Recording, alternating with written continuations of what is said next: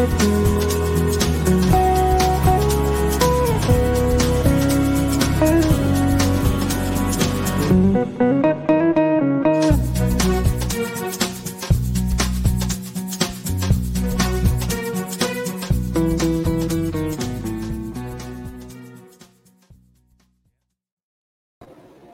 morning, good afternoon, good evening, wherever you are in the world.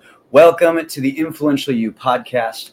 I'm your co host and the only person that'll be the host for a couple weeks because John is on vacation still. Josh D'Amigo, lead faculty for Influential You, and your co host for this weekly podcast.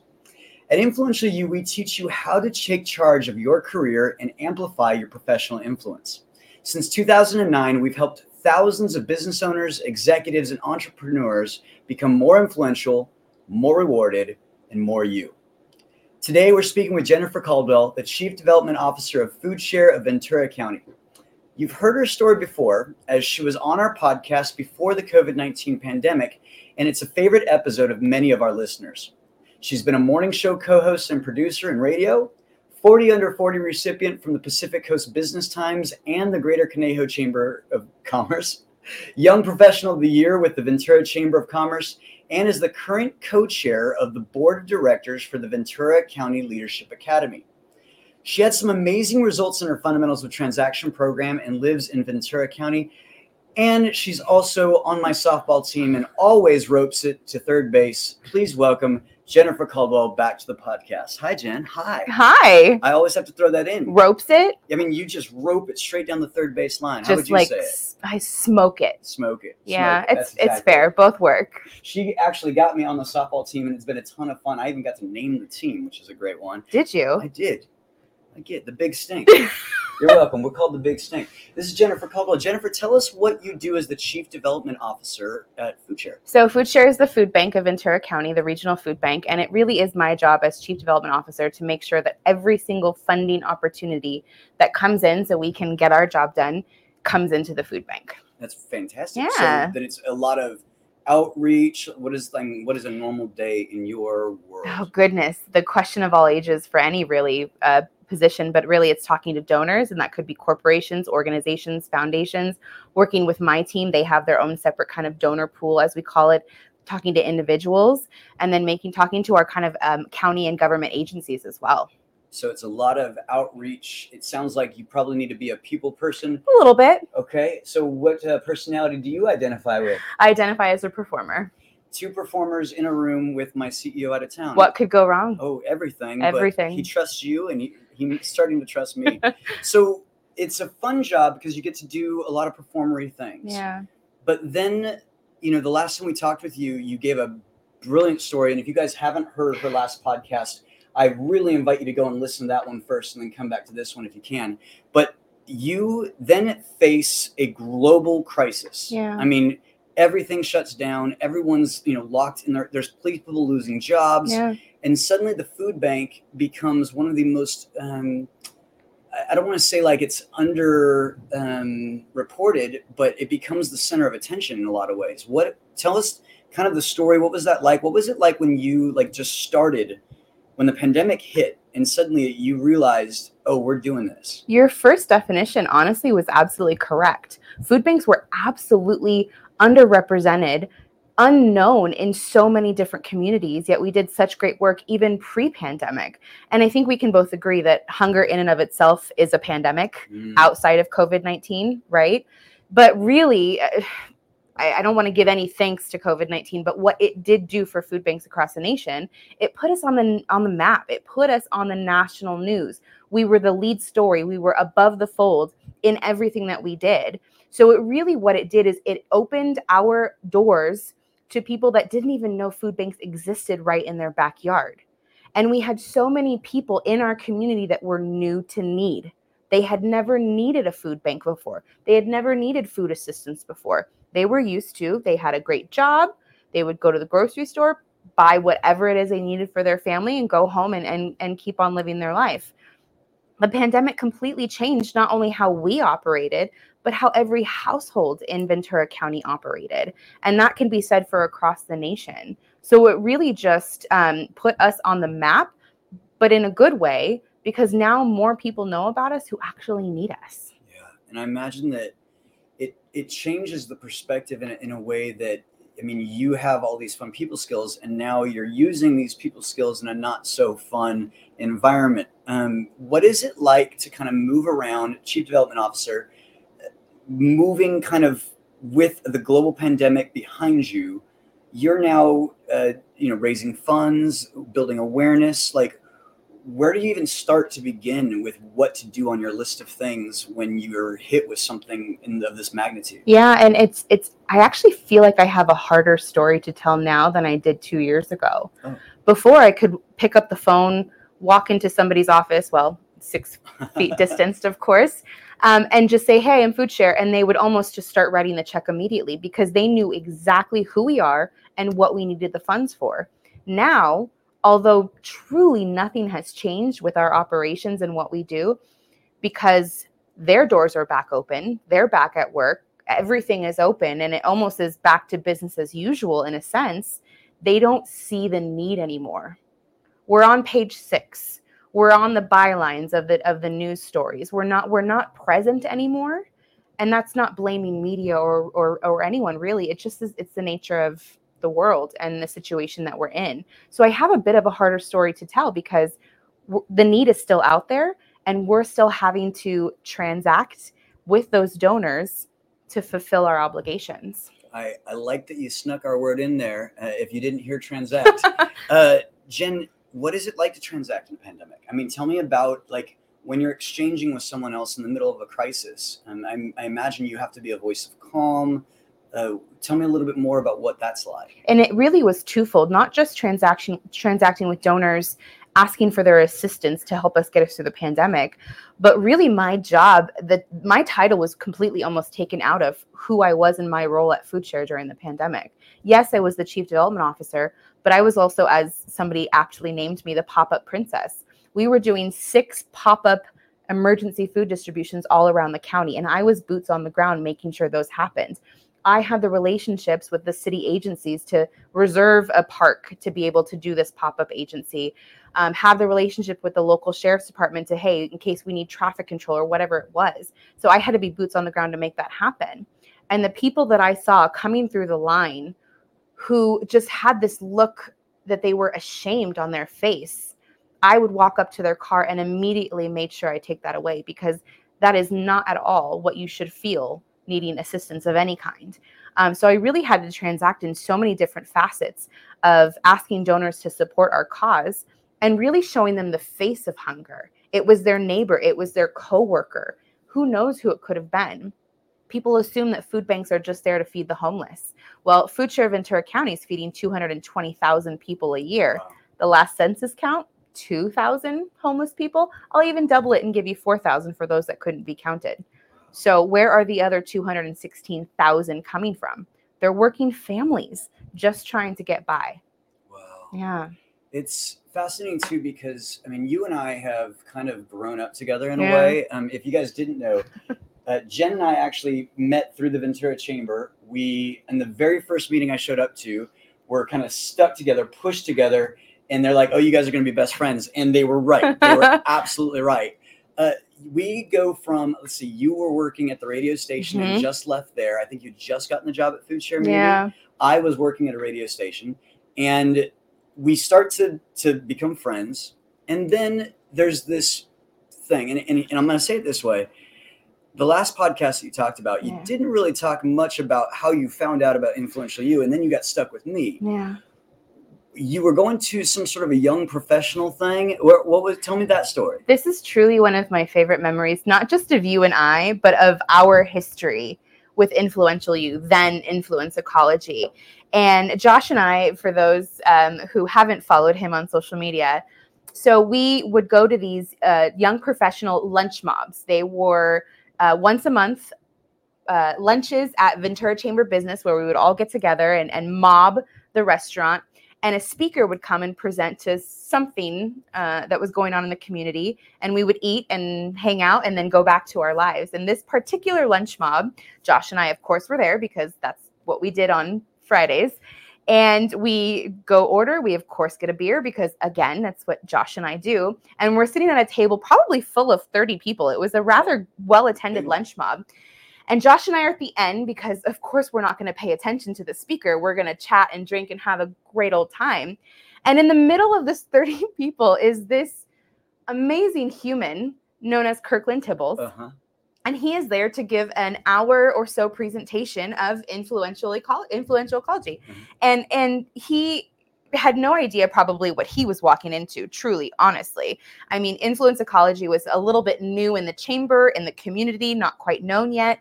And he's there trying to talk to these 30 plus 20 year olds about how to transact powerfully for what they want. And Josh and I are just off in the end. And we have this great photo. You've posted it on social media before of us taking a photo with beverages in our hand while Kirkland is speaking. And now here we are on the Influential You podcast, hosted by Josh D'Amigo. And it, it just truly shows. And, and then when you started working and going through the program yourself, eh, you talked to me about it and I was like, okay, cool. But I needed that social proof, right? Mm. I needed to see what the program was going to do for you before I was going to invest in it for myself. And here I am investing in it for myself. That's right. Well, and it's funny to see the indifference that we had, and now studying indifference and knowing more often than not, people are indifferent to what you want. They don't care. They have like block blinders up when something could really be helpful and valuable for you. And so that's how we got introduced. A few months later, I would get hired. I'd start working for them and I remember you and I talking at the Harbor Cove Cafe, yeah. and I said, "Here's," and I pulled out my iPad. Here's what it is, and you were like, "All right, I trust you," and you jumped in.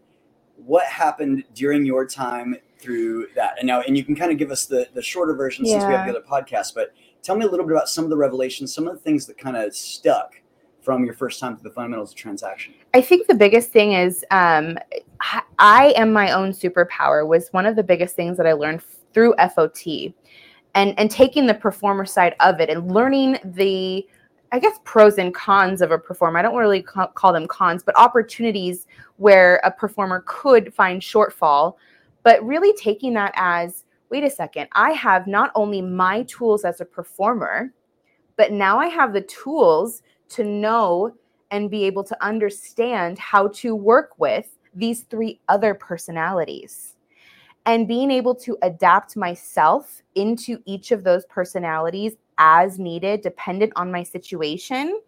So i really feel like that that's what makes me a superpower. And that really could make anybody who's gone through the program and understands the four different personality types and what makes them tick what makes them happy what makes them upset and sad and whatever it may be. But then being able to adapt not just yourself, but your ask, what you want of them, what you need from them, what you need them to do for you, with you, so many different areas. So that's why I kind of um, really took from FOT is, man, like I, I really can do this, enhance myself, really uh, perfect my performer. Nice. But then take the other three personalities and adapt them not to add value to my ask and my offers.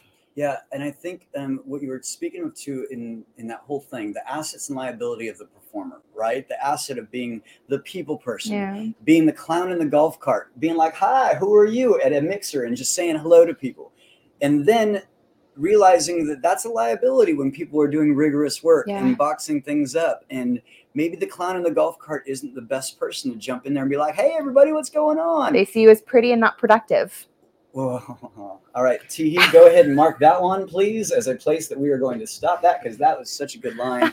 if I told you how many times I'm called pretty and not productive, it would crack you up. Now, I also, in hearing that, have been told by many of the different people we've had on the podcast, on different places, that it also allows them to hone a different personality if they need to or yes. turn on an inventor in the right situation.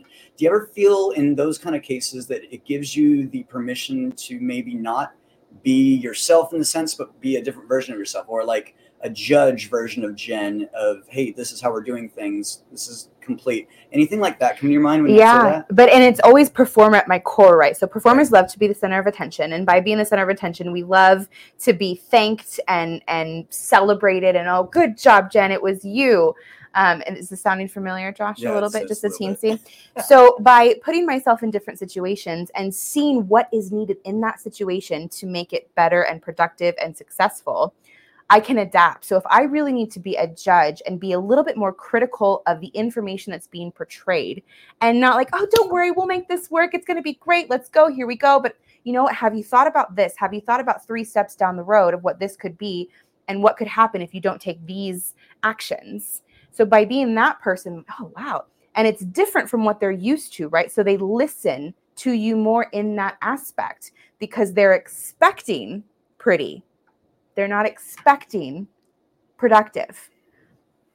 So that's why I love being able to adapt to the other personalities so I can always be important in whatever situation I'm put in. Important, valuable, All able of it. to yeah, able to kind of cut through like a butter and knife and be like, hey, there's the message that you need to know. Yeah. Here's what it is. Um, and on top of that, you probably use some believers of influence. I don't know if you know there's a new one, Unity. Unity. I really like that. And I'll also say this: you talked about in the in the pre-show notes that you no longer go with the flow. Now you make your own flow. That's a pretty bold statement, Yeah. uh, and a lot of people use it. But when we use it in a context, it really does mean something. What does it mean to you when you're saying that now you make your own flow? I think it's just a fancier way of saying ambitious, right? Uh, of and and the the lunch that we were at with Kirkland was a perfect example of going with the flow. It was just another Friday lunch mob. I was going to hang out with my friends. It's just kind of what you do. But looking back on it 5 years later, why would I have gone to that lunch mob? What would I- it have gotten me? Would I have intentionally put it on my calendar as something I needed to be at. What what what was the value to me? What was the takeaway? What was the ROI for me? Because I w- I spent what probably thirty bucks on that lunch for lunch and beers, right? Right. So what was the return on that investment that I was going to receive back then? Fun, and I was okay with that. Happy, fun, friends, all of it. Now in the position that I'm at, who's going? Where is it going to be held? do I have any value that I need from those people that are going to be there to spend that $30? Or do I spend the hour at work calling five donors asking for 10 grand each? So it really is just a difference of uh, going with the flow and now being ambitious on where I take my flow. That's really good. So I'm gonna I'm gonna ask about that too because I think that's a really good thing when we talk about your expertise. I sell. People know I'm coming for them. They can smell it on me. I mean, what do I have to do to get you in this car today? is probably something I've said multiple times. yeah, Um, I, you know, stick them up. I'm here for your money. Is kind of the the you know sales approach, funny that I get a, away with. It's got to be much different in the nonprofit world, or maybe it's not. Can you talk a little bit about being the person that asks for, or maybe does the invitations, asks for the sale in a nonprofit? What's that like? it's not different in terms of the basic level that you're asking somebody for their money. But really, what's different is the why Mm. they want to give it to you, right? So I'm not asking for your money, I'm asking for your heart. Because if you give me your heart, you're just going to open your wallet to whatever organization that you want to support. Because truly, I don't want you to get connected with me, the chief development officer. I want you to get connected with Leah, 12 years old, out in Santa Paula, whose mom lost their job during the pandemic and had to go through one of our drive through lines to get food and would go in the back of the car every single week with her mom to get food. And she would hand color and make signs that said thank you and stick them out the window as we put boxes of food in her trunk. That's who I want you to get connected to because you're not giving your money to me, you're giving it to her in the form of shelf stable, good food continuously. And so when you, as a nonprofit person, but truly any sales, right? You're, you want to get that person connected with what you have to offer. Sorry, that is um, pretty powerful. I'm gonna I'm gonna say this real quick. Um, what's the website to go to if they wanted to donate? Because that story kind of got me a little bit. foodshare.com and you will actually see Leah on our website. She is a real person, one of my very best friends who I got to know during the pandemic.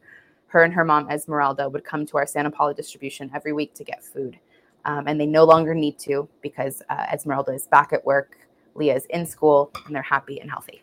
Um, that's a story of your local food bank here in Ventura and it, probably in your Mhm. neighborhood as well. So make sure you go to VC, what is it? Foodshare.com. Foodshare.com. Will that connect you to any food share in your area? Will that connect you to the Ventura one? That'll go straight to Ventura. If you're looking for the local food bank in your area, go to feedingamerica.org.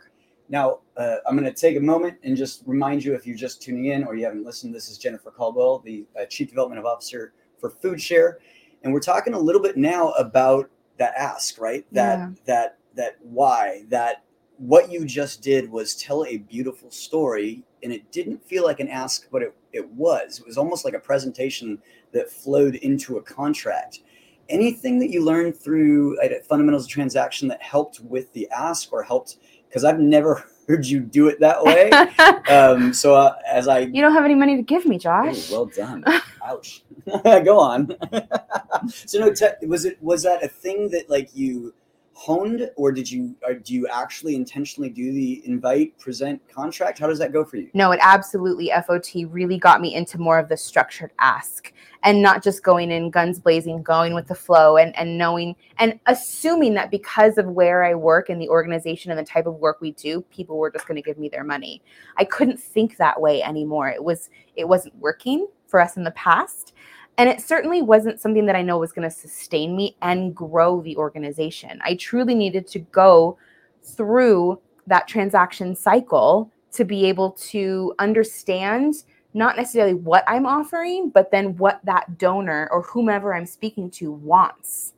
Because if I'm just going in hot and heavy of I need 10 grand to be able to feed 20 families, I don't know what they want. What if they wanted to give me more, but I'm only asking for 10 grand? So it, it, it's really going through that whole transaction, doing research on who this person is, who this company is, how, uh, their propensity to give. Have they given before? What does that all look like?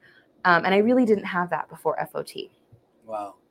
Um, we're going to move to kind of this principle that you had actually brought up earlier concentration and focus. We talk about concentration being uh, removing the diluting elements, focus bringing into view. Also, two things that performers are not necessarily great at Terrible. concentrating and focus.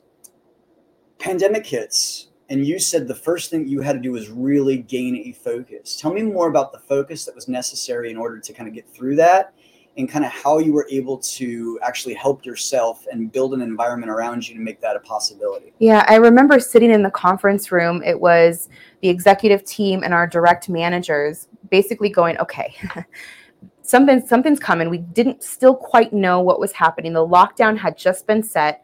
It had said for two weeks, but we still had to kind of plan. And we had been hearing from other food banks what was going on. And we had also trended about two weeks behind Los Angeles. Whatever they did two weeks later, we kind of implemented. So we kind of got a good head start on what possibly is coming. And we sat there and we said, okay, we normally spend about 50 grand a month in food purchasing. And we sat there and like, okay, well, how much is in the bank? What can we what do we need? What can we get? What are we going to do with it? And we really had to streamline our entire operations. And I remember my CEO having to make a phone call to the executive committee of our board to approve a $300,000 food purchase because that was just unheard of at the time. How food banking normally works is you basically have this warehouse, you have all the food there, and agencies, outside agencies, churches, and so forth, they come in they get the food and they bring it back to their pantry to serve. We're not a direct feeder. We're, we're like a Costco, is the best analogy I can use for that.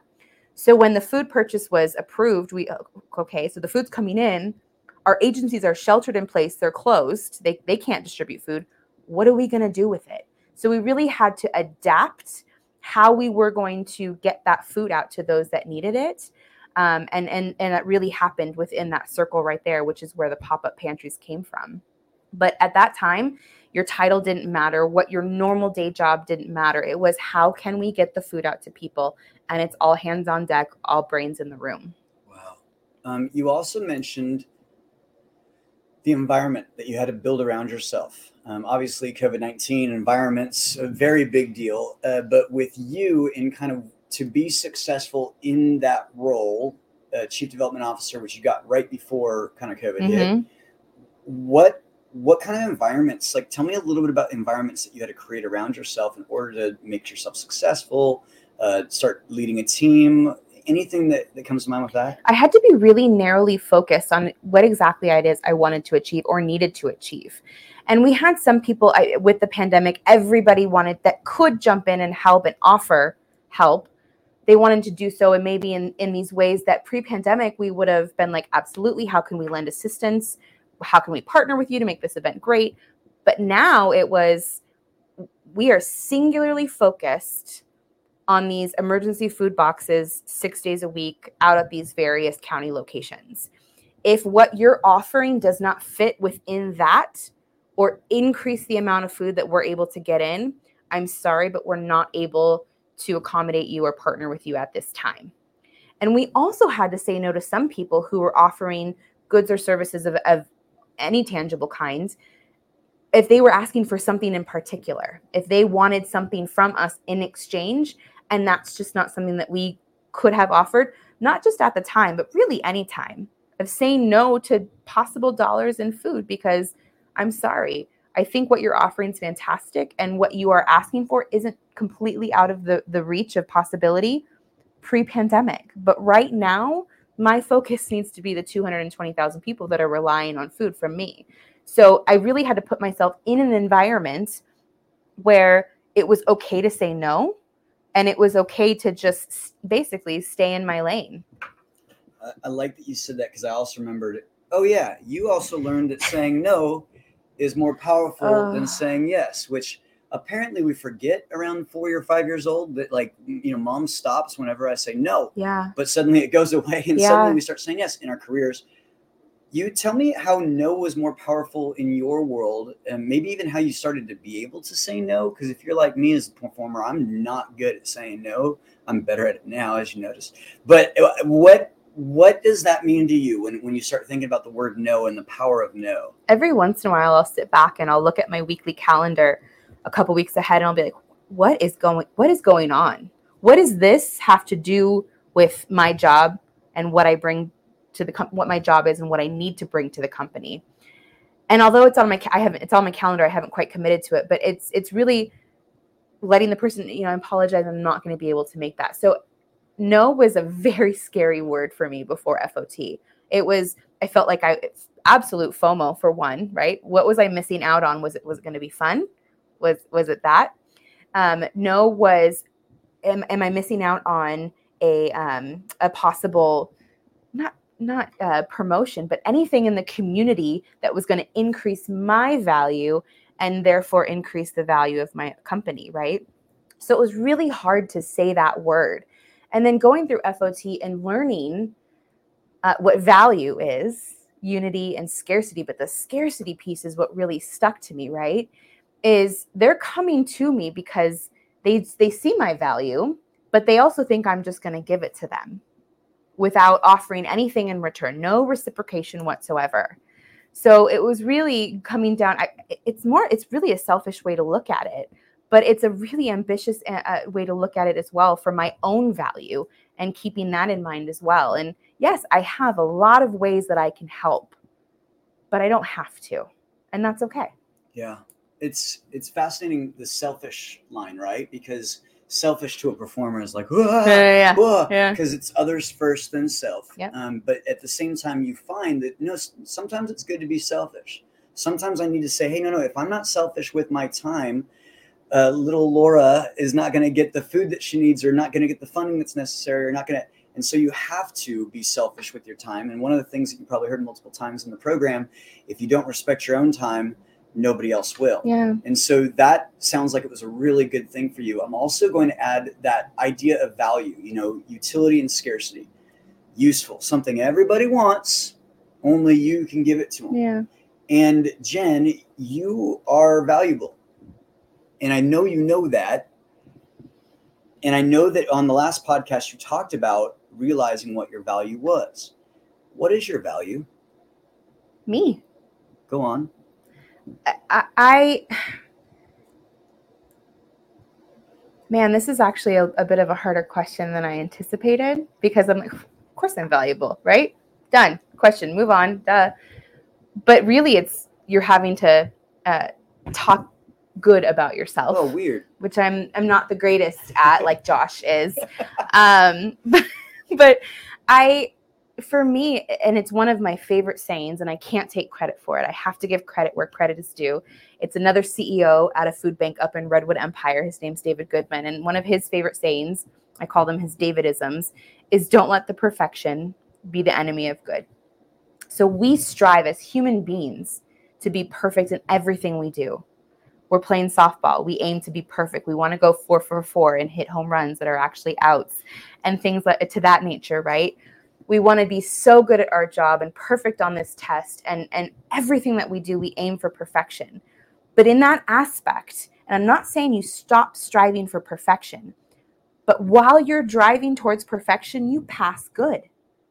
So what's so wrong with if you may not reach perfection to no fault of your own or, or others, maybe, but what's wrong with still celebrating the good that you're doing? So still strive for, for perfection. I'm not saying absolutely, definitely strive for perfection, but good is still good. Mm. It's in its name, it's in its definition. So don't be dissatisfied with the good of what you're doing. Don't self deprecate because you know I love to do that of all people when what you're doing is really, really good or what you have to offer is good. Back to the question that I asked useful, scarce. What yeah. makes Jennifer Caldwell useful and scarce? I feel like you're asking me that question and you have the answer more no. so than I do. Um, what makes Jennifer Caldwell useful and scarce? Everybody wants it. Only she can do it. Yeah. Well, I'll tell you one thing. If you don't know Jen, then you probably don't live in Ventura. That's for sure. I'll tell you another thing. Your career speaks volumes about who you are. People know about you before. I mean, we were just talking about this earlier. Jen is not running for city council or Make any sure, office. Please stop all the rumors if you're passing those around in Ventura. However, it's really fun to even be mentioned yes. in that kind of thing. Do you feel that part of kind of what you bring to the community about your heart, about how you care about people? That's truly all I want to do. And and I guess maybe somehow in this long answer, I might uh, answer value what I bring to the table. Um, but all I want to do is make this community selfishly that I live and work in the best possible place to live and work in not just for me, but for the future of my child as well. And so the rumors, they are true of, of me running for political office, although it, it, it kind of feels good when a an elected official reaches out to me and says, Hey, I heard you're running for office. It was it, it really kind of like, wow, I, I um Jennifer Caldwell is in her phone as Jennifer Caldwell. And when she heard Jennifer Caldwell might be running for office, she didn't have her her chief of staff reach out to me. She didn't send an email. She called me and she said, "Hey, I heard this. Let's talk." Okay. It was almost a surreal moment and a bit of a humbling moment too. But really it just kind of increased the the gas lit on the fire that is my career and my life and my ambitious aims because I'm I'm doing the right thing. I'm I'm surrounding myself in the environment that I should be and the value that I bring is when I am with you, you have all of me. And if that is a, a, a, partner of you on a political campaign, if that is just going out for dinner and drinks, if you have me, you have all of me. And I think that is the value that I bring to really any situation or circle that I'm in. Good. I like that. And if you heard anything in there that said she's running for office, she is not making sure. Now, if you are listening to this podcast, uh, I guess tomorrow or uh, on a Wednesday and or after, you're not able to join us live. And we have some stuff in the chat that I'm just going to look at really quick. We've got Miranda, uh, our short, our second baseman said you're amazing. Angela Maharg said howdy from Toronto. John Patterson's watching from France. Oh, hi, John. Way to rub that in. Thanks, John. Even on the podcast, he's able to get in there my mom asked me how much I'm donating. Ooh, that's a great question, Mama Domingo. Yeah, so uh, let's go ahead and jump to the next one. and also, uh, John Patterson wrote this I love how clear you are uh, to have and ask. requesting, I can't see that far, requesting action or requesting a check. How did this transform you personally? Said another way, how did you get comfortable with the ask? Great question. That's a great question, John, and thank you so much for asking. Uh, it wasn't really getting comfortable with the ask as so much getting comfortable with me asking. I already knew what I wanted to ask them, but I had to be comfortable with uh, valuing myself and that I deserved to be asking that question to that person. Sometimes I am on phones or in rooms with people where where their net worth is just astronomical and it's like how did I end up in this room? This person knows me by name. So I really kind of had to get out of my own mind and my own self to be able to sit down and and truly understand that this person already wants me to give their give me their money. They just want to be asked. And that's probably one of the biggest statistics in nonprofits that I learned throughout the years is 80% of the reason people give their money is because somebody asked.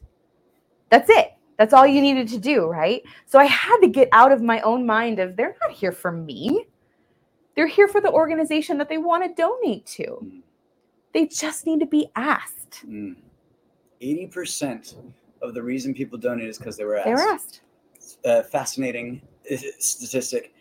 At the end of our podcast, we always give the guests a um, kind of soapbox moment, okay. something that you do while you're thinking about it. Just so you know, Crystal Stratton also called you valuable on the podcast. So just so you know, you're getting some fire love from County Fire. I love her. Um, what's your soapbox moment? What do you have that maybe you're working on? Something that you know, through line, something for you that really, hey, this is what I want to bring.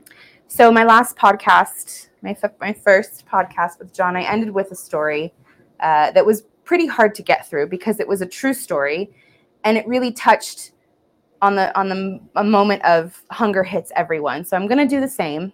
Okay. I'm going to try to get through this, but I think it's going to be okay. So, as I previously mentioned, uh, during the pandemic, I was going to all of these pop up distributions and helping to put boxes in cars. And I remember working one in Oxnard, and this Lexus drove through, and it was somewhat of a newer model, not brand new, didn't have new plates, but it was a newer Lexus. And although I am absolutely not one to judge, especially after the pandemic, you just have these thoughts of what's going on. So, we open the trunk to put boxes of food in the back the seats are completely laid down. There's children laying in the back. There's pillows, there's blankets, there's clothes hanging on the door hanger of the back doors. There's um, a, a case of water, curtains that covered the front seat and the back seat. Immediately, you knew that this family was living in that car. I put the box in the back. I say hello to the kids, and I can see from the rearview mirror that the mom starts to break down and cry. So I put the box in, I close the trunk, and I go up to the front. She has her window up, and I ask her to, I motioned to her to roll it down. And I said, Hi, how are you today? And she just couldn't even get any words out. She immediately broke down and started crying. So I put my hand on her shoulder and I said, I need you to be strong for those two beauties in the back of your car. This food is going to get you through this week and maybe next. And then you come back anytime you need and you continue to get more. You fight for yourself and you fight for those two kids in the back, however you need to do it. And she just looked at me with tears strolling down her face. She didn't say a word. She rolled up her window and she moved on. And that is why I go to work every day. Mm. Um, all right. What what is the website to, to donate again? Uh, foodshare.com. And globally? Feedingamerica.org. And outside of America? joshdomingo.org. Oh, no. Yeah, That'd be great. Well, thank you so much, Jen Caldwell. I'm, I'm gonna um, I'm gonna say a couple things what I, what I heard um, and then um, move to move to close. Um, it's funny to to hear a performer um, and to hear them not be able to compliment themselves. Mm-hmm. Good job. Thank you. I mean, you got through all that, but it took you a while, and it's really fun to watch that like others first versus like self edification. Um, and I know how hard that is, but that value of being able to go and make that ask, it's not something that I think uh, should be taken lightly. Yeah. I think your ability to be you and also be with a person 100%. I wish more people could do that. It would be wonderful because, as you and I both know, if you can't get on your cell phones, if you can't be somewhere with someone, boy, it's just it's very novel now. Yeah. Um, second, I, I think it's very valuable to tell people. I mean, your skill sets as someone who can speak, who can get up and do things, who's has no problems. You pro- I think you're more comfortable. I think you told me this at one point in front of three thousand people than three. You know. Yep. And it's really funny because on your LinkedIn, you still have your Toastmaster of the Evening award that happens on everything in your Toastmasters. And I just wanted to make sure that Kirkland heard that you still have that as something on your LinkedIn profile. Um, thank you so much for being a part of this. Thank you. Um, I'm going to move to complete. I'm going to take you off, but if you have jokes in the background, you go ahead. Uh, thank you so much for joining us today. If you'd like to know more about us at Influential U, please go to influentialu.global and you can explore our courses, consulting, and conferences. We offer a four year curriculum for those seeking an advanced experience. However, if you're new to Influential U, we recommend that you just start with Thrive. It's our self guided training. Thrive is a self guided program that lets you learn at your own pace. Thrive members enjoy weekly live e coaching sessions and an ever expanding library of exclusive video lessons with our faculty, thought leaders, and industry experts. You'll get proven proprietary tools to accurately assess your career and develop a realistic strategy to achieve your aims faster. Your membership also includes a chat, the, the chat access to faculty plus discounts to our transformative conferences. You can sign up today. And, and Jen, I guess we're doing this for you. Sign up today and use the promo code 20 off for a 20% discount on the monthly subscription. That's coupon code 20 off, 20OFF. Next week, we interview one of the partners from Influential U, Liz Smiley. Liz is the glue around here. And if you need something to get done, that's who you talk to is Liz. As our director of admissions at Influential U, she knows each of our clients very, very well, and you will love her story. Thank you so much for joining us today. Each week we stream live at 2 p.m. Pacific on our website, Facebook, LinkedIn, and YouTube, so you can easily share it with others. You can also subscribe on iTunes, Stitcher, or any place you get your podcasts. Check out our show notes for links to connect with our guests, plus links to websites, books, or special downloads that we talked about in today's episode. This podcast is made possible by the Influential U staff, faculty, and members all around the world. Special thanks to our executive producer, Tyson Crandall, with contributions from Michael Teehee, Joey Anderley, Daryl Anderley, Paul West, and Jennifer Caldwell. The Influential U podcast is produced by Influence Ecology LLC in Ventura, California, and this episode was recorded on August 24th, 2022. The podcast theme is by Chris Standring, entitled Fast Train to Everywhere. And if you haven't yet offered a rating or review, I ask that you take a moment, go to iTunes or your podcast app, and let us know what you think. This helps us more than you know. We'll see you next week.